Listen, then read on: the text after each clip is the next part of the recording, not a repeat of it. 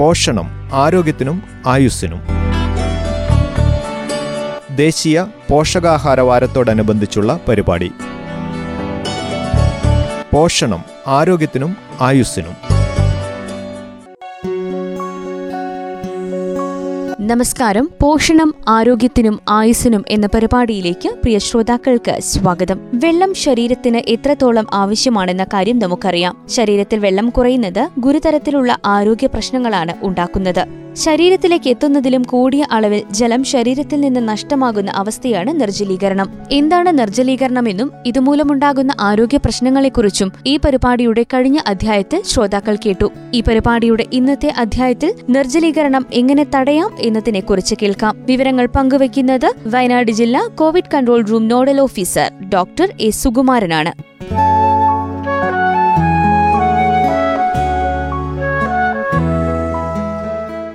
നിർജലീകരണം തടയുക എന്നുള്ളതും വളരെ പ്രധാനമാണ്. ഇപ്പം നമ്മളൊരു ഡയറിയ അല്ലെങ്കിൽ വയറിളക്ക രോഗം ഉള്ള ആൾക്കാരിൽ നിർജലീകരണത്തെ അവസ്ഥയിലേക്ക് എത്താതിരിക്കാനും ശ്രദ്ധിക്കണം. തുടക്കത്തിലേ തന്നെ നമ്മൾ അതിന് അതിന് നമ്മൾ പറയുന്നത് ഈ വീട്ടിലുള്ള പാനീയങ്ങൾ എന്തായാലും ഹോം അവൈലബിൾ ഫ്ലൂയിഡ്സ് അപ്പോൾ നിർജലീകരണം വരാതിരിക്കാൻ ശ്രദ്ധിക്കുക എന്നുള്ളതും പ്രധാനമാണ്. വന്നു കഴിഞ്ഞാൽ അതിന്റെ കാഠിന്യം മനസ്സിലാക്കുക എന്നുള്ളതും പ്രധാനമാണ്. വരാതിരിക്കാൻ നമുക്ക് വീട്ടിലുള്ള ഏത് തരം ഫ്ലൂയിഡ് അല്ലെങ്കിൽ ലായനികളും ഉപയോഗിക്കാം. പ്രധാനമായിട്ടും നമ്മുടെ വീട്ടിലൊക്കെ അവൈലബിൾ ഉള്ളത് കഞ്ഞിവെള്ളമാണ്. ഇനി കഞ്ഞിവെള്ളവും ഇല്ലെങ്കിൽ നല്ല വെള്ളം ഉണ്ടാകുകയാണെങ്കിൽ ആ വെള്ളം ഒരല്പം ഉപ്പും പഞ്ചസാരയും ചേർത്തുകൊണ്ട് വൺ ഇസ് ടു എയ്റ്റ് എന്നുള്ള രീതിയിൽ ഒരു ഒരു ഒരു ചെറിയ സ്പൂൺ ഉപ്പെടുക്കുക ഒരു എട്ട് സ്പൂൺ പഞ്ചസാര എടുക്കുക ഒരു ഒരു ലിറ്റർ വെള്ളം എടുക്കുക. അത് കലക്കിയിട്ട് കുറച്ച് കുറച്ചായിട്ട് ഈ രോഗം ബാധിച്ച കുട്ടിക്കോ അല്ലെങ്കിൽ പ്രായമുള്ളവർക്കോ കൊടുക്കുകയാണെങ്കിൽ തൽക്കാലത്തേക്ക് നിർജലീകരണം വരുന്നത് നമുക്ക് തടയാൻ പറ്റും. അതുപോലെ വീട്ടിൽ അവൈലബിൾ ആയിട്ടുള്ള മറ്റ് ധാരാളം സാധനങ്ങളുണ്ട്. കരിക്ക് വെള്ളം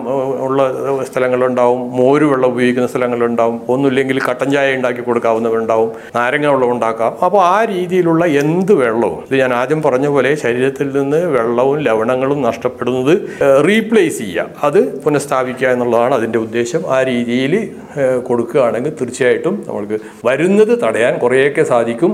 വന്നു കഴിഞ്ഞാൽ ഈ പറഞ്ഞ രീതിയിലുള്ള ചെറിയ തോതിലുള്ളതാണെങ്കിൽ നമുക്ക് വീടുകളിൽ ഒ ആർ എസ് പാക്കറ്റ് നിങ്ങൾ കേട്ടുകാണെന്നറിയില്ല കാണാമെന്നറിയില്ല. ഈ പാക്കറ്റാണ് ഓറൽ റീഹൈഡ്രേഷൻ സോൾട്ട് എന്ന് പറഞ്ഞിട്ട് ഗവൺമെന്റ് സപ്ലൈ ചെയ്ത് ഇത് ആയിരത്തി തൊള്ളായിരത്തി എഴുപത്തി എട്ട് മുതൽ ലോകത്തിലെ എല്ലാ പ്രധാനപ്പെട്ട രാജ്യങ്ങളിലും പ്രത്യേകിച്ച് നമ്മുടെ അവികസിത രാജ്യങ്ങളിൽ അവിടെ കുട്ടികളുടെ മരണത്തിൽ നിന്ന് അവരെ രക്ഷിച്ച ഒരു പ്രധാനപ്പെട്ട ഇരുപത്തി ഇരുപതാം നൂറ്റാണ്ടിലെ ദിവ്യ ഔഷധം എന്ന് വേണേൽ പറയാവുന്നതാണ് ഈ ഒ ആർ എസ് പാക്കറ്റ് ഇത് നമ്മൾ നേരത്തെ തന്നെ എല്ലാ വീടുകളിലും ഒന്നോ രണ്ടോ പാക്കറ്റ് കരുതി വെക്കുകയാണെങ്കിൽ എപ്പോഴും ലൈഫ് സേവിങ് എന്ന് വേണേൽ പറയാം. ജീവൻ രക്ഷിക്കാൻ പറ്റുന്ന ഒരു സാധനം. വളരെ ലളിതമായിട്ട് നമുക്ക് ഉണ്ടാക്കാവുന്നതാണ്. വളരെ ലളിത ചെറിയ പൈസയിൽ ഇനി അഥവാ നമ്മൾ ഹെൽത്ത് നിന്ന് കിട്ടിയില്ലെങ്കിൽ ഒരു രൂപയിൽ താഴെ ഇതിന് വില വരുള്ളൂ. അത് വാങ്ങിച്ചു വെക്കാവുന്നതാണ്.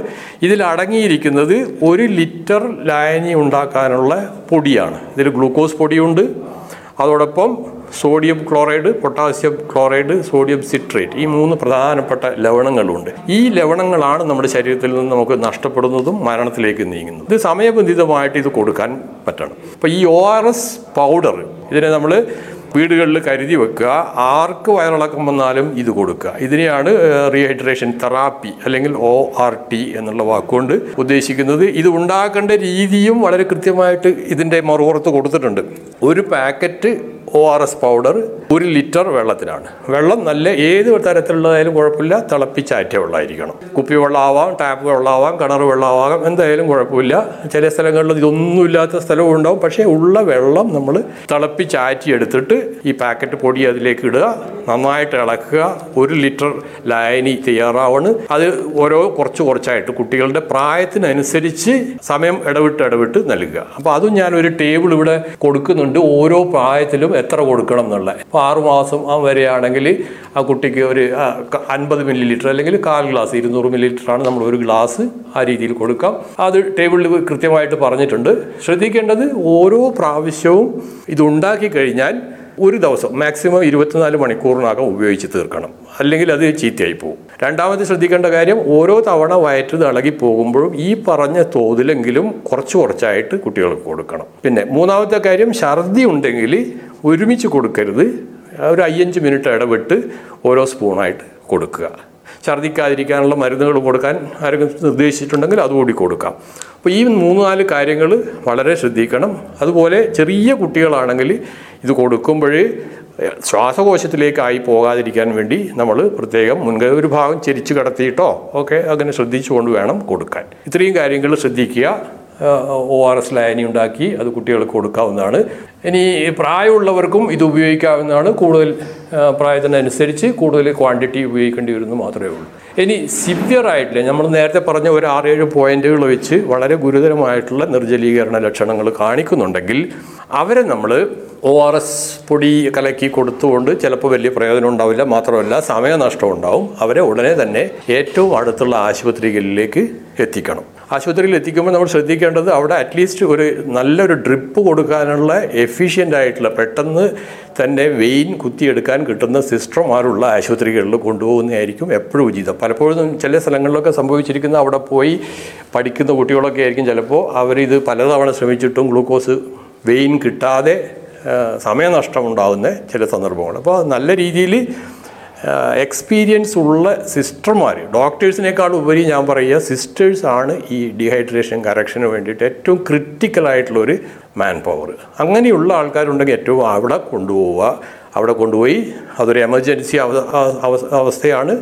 ഗ്ലൂക്കോസ് കുത്തിവെക്കുക എന്ന് നമ്മൾ പറയും. പക്ഷേ വാസ്തവത്തിൽ ഗ്ലൂക്കോസ് അല്ല കുത്തിവെക്കുന്നത് റിംഗർ ലാക്റ്റേറ്റ് എന്ന് പറഞ്ഞിട്ടുള്ള ഒരു ലായനിയാണ്. ഗ്ലൂക്കോസ് ബോട്ടിലിൽ തന്നെ കൊടുക്കുക. അത് കഴിവതും വേഗം അത് കൊടുക്കുക. അതിന് ചില കണക്കുകളൊക്കെ ഉണ്ട്. ആദ്യത്തെ നാല് മണിക്കൂറിനുള്ളിൽ ഇത്ര കൊടുക്കണം അത് കഴിഞ്ഞിട്ട് ഇത്ര കൊടുക്കണം എന്നൊക്കെ. അതൊന്നും നമ്മൾ അധികം ബോധർ ചെയ്യേണ്ട. പക്ഷേ എങ്കിലും സമയം വളരെ എളുപ്പത്തിൽ ഇത് കൊടുക്കാൻ പറ്റുന്ന സ്ഥലത്ത് എത്തിച്ച് കൊടുക്കുക. ഇനി അഥവാ അവിടെ എത്തിയിട്ട് കുട്ടിക്ക് ഇത് ഗ്ലൂക്കോസ് വെയിൻ ഒരു തരത്തിലും കിട്ടുന്നില്ല എങ്കിൽ നമുക്ക് രണ്ട് ഓപ്ഷൻ അവിടെ ഉണ്ട് ഒന്ന് മൂക്കിൽ കൂടി ട്യൂബ് ഇട്ടിട്ട് നെയ്സോ ഗ്യാസ്ട്രിക് ഫീഡിങ് എന്ന് പറയുന്ന ആ ഒരു രീതി അവലംബിക്കാം. അതല്ലെങ്കിൽ വെയിൻ തന്നെ എടുത്ത് ശരീരത്തിന്റെ ഏതെങ്കിലും ഭാഗത്ത് പ്രത്യേകിച്ച് ഈ കണങ്കാലിന്റെ ഭാഗത്തൊക്കെ ആണെങ്കിൽ വെയിൻ ഫീൽ ചെയ്യും. നമുക്ക് തൊട്ട് നോക്കിയാൽ ഫീൽ ചെയ്യാൻ പറ്റും. അത് അവിടെ ചെറിയൊരു മുറിവുണ്ടാക്കി ആ വെയിനെ പുറത്തേക്ക് എടുത്ത് അതിൽ കൂടി ഈ സൂചി അല്ലെങ്കിൽ കാനുല കടത്തിയിട്ട് കട്ട് ഡൗൺ എന്നാണ് പറയുന്നത്.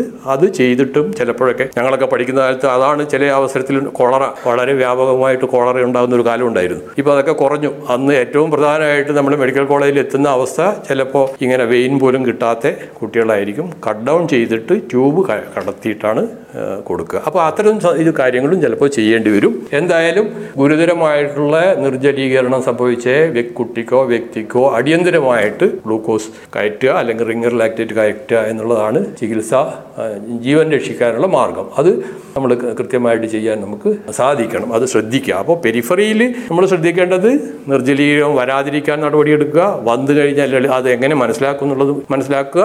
അതിനനുസരിച്ച് ഒ ആർ എസ് കൊടുക്കാവുന്ന സന്ദർഭങ്ങളിൽ അത് കൊടുക്കുക. അല്ലാത്തപ്പോൾ അടിയന്തരമായിട്ട് ആശുപത്രികളിൽ എത്തിക്കുക. ഇതാണ് എനിക്ക് പ്രധാനമായിട്ട് ഇതിനെക്കുറിച്ച് പറയാനുള്ളത്.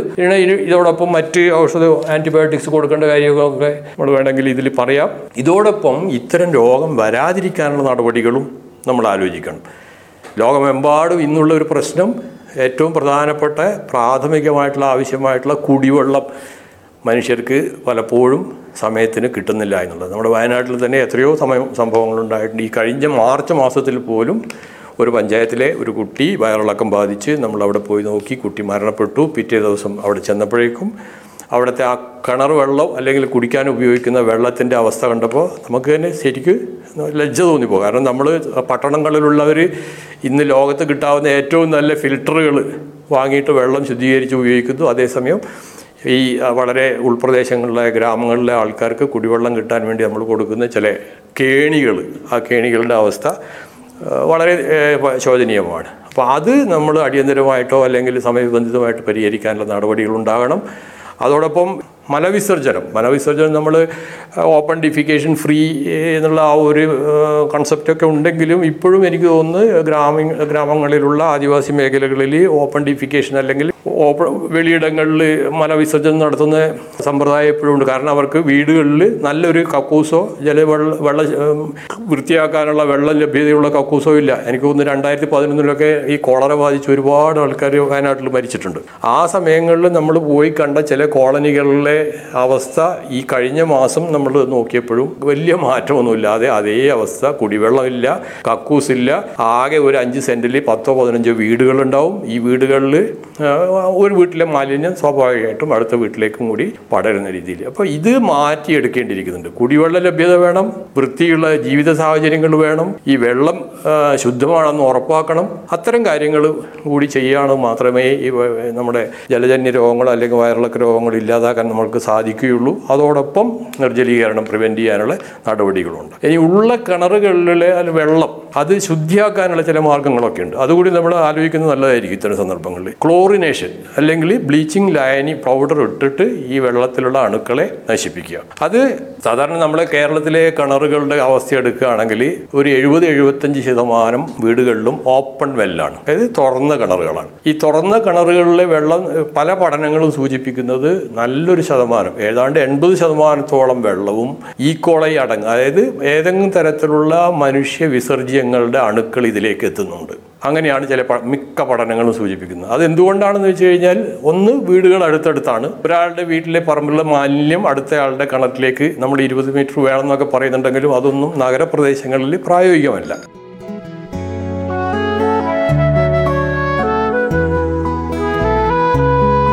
ജലാംശവും മറ്റ് ദ്രാവകങ്ങളും വേണ്ട വിധത്തിൽ ശരീരത്തിന് ലഭിച്ചില്ലെങ്കിൽ സാധാരണഗതിയിലുള്ള പ്രവർത്തനം തകരാറിലാവുകയും നിരവധി ആരോഗ്യ പ്രശ്നങ്ങൾ ഉണ്ടാവുകയും ചെയ്യും. ശരീരത്തിലെത്തുന്നതിലും കൂടിയ അളവിൽ ജലം ശരീരത്തിൽ നിന്ന് നഷ്ടമാകുന്ന അവസ്ഥയായ നിർജലീകരണത്തെക്കുറിച്ചാണ് ഇന്ന് ഈ പരിപാടിയിൽ ശ്രോതാക്കൾ കേട്ടത്. എന്താണ് നിർജലീകരണമെന്നും ഇതുമൂലമുണ്ടാകുന്ന ആരോഗ്യ പ്രശ്നങ്ങളെക്കുറിച്ചും എങ്ങനെ നിർജലീകരണം തടയാം എന്നതിനെക്കുറിച്ചും വിശദീകരിച്ചത് വയനാട് ജില്ലാ covid control room nodal officer doctor A സുകുമാരനാണ്. ഇതോടെ ഈ പരിപാടി ഇവിടെ പൂർണമാകുന്നു. നന്ദി നമസ്കാരം.